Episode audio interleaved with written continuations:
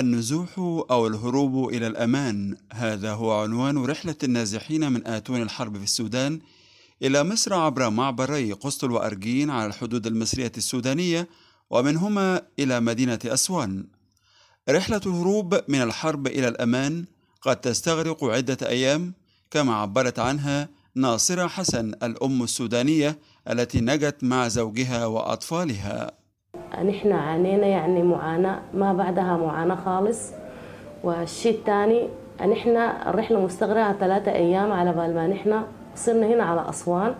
فالشيء المؤسف حرب في السودان. ما فيش أمان خالص. ونحن أول ما دخلنا المعبر السوداني حسينا بالأمان.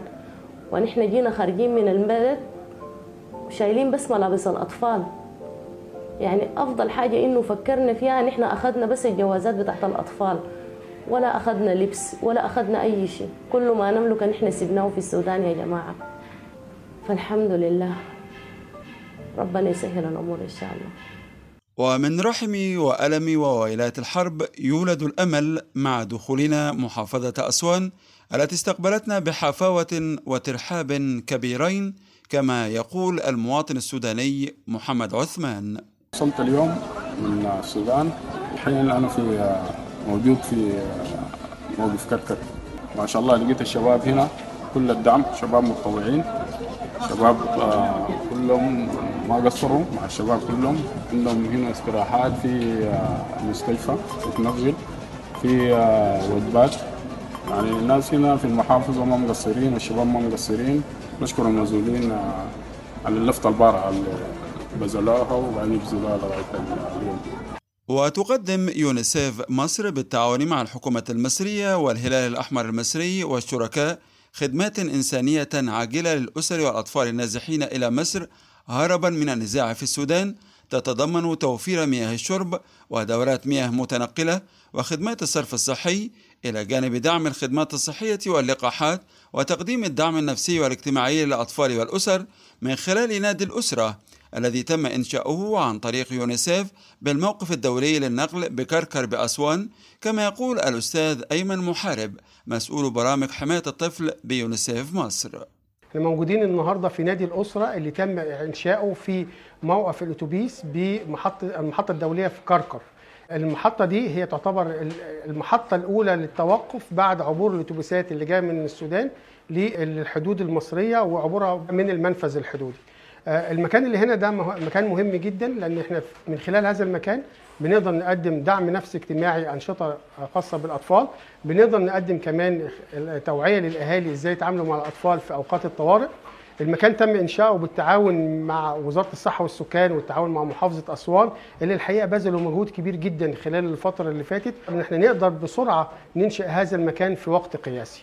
مجموعات من الأطفال ابتدت تشارك. النهارده يعتبر أول يوم لنا في التشغيل. ففي خلال هذه الفترات هتبقى فرصة كويسة للأطفال إن هم يجوا هذا المكان نادي الأسرة يمارسوا الأنشطة الترفيهية الخاصة بيهم يعني يبقى في نوع من الدعم النفسي الاجتماعي ليهم والاسر وفي نادي الأسرة بكركر بأسوان عبرت الطفلة السودانية براءة بلوحة رسمتها عبرت فيها عن رؤيتها للأحداث ببساطة وصدق وإبداع.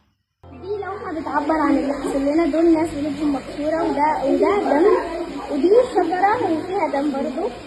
آه وده قلب ودي السودان. هي في القلب. وانتوا اللي حاضنين حاضنيننا وهنا ودي مصر. وهنا بكرة أحلى إن شاء الله.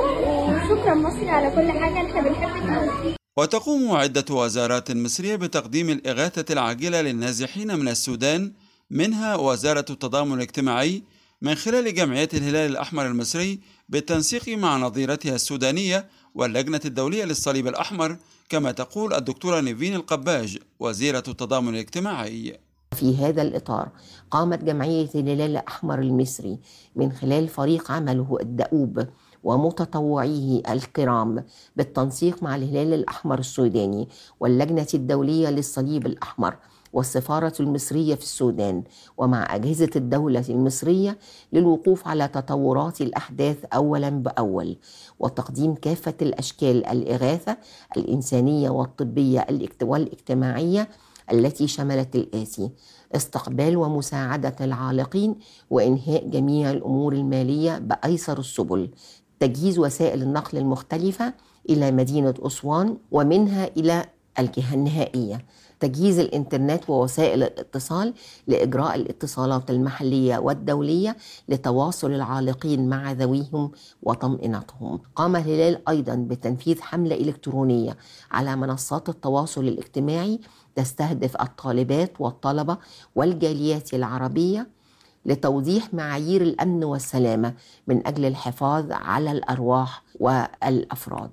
استقبال البلاغات اليومية من خلال غرفة العمليات التي تعمل على مدار الساعة لتقديم الدعم النفسي وتوجيه العالقين للطرق الآمنة للخروج طبقا لما أقرته الدولة المصرية بالتعاون بين الحكومة المصرية ووكالات الأمم المتحدة المختلفة ما زالت جهود الإغاثة مستمرة للفارين من جحيم الحرب في السودان عبر معبري قسطل وأرجين على الحدود المصرية السودانية.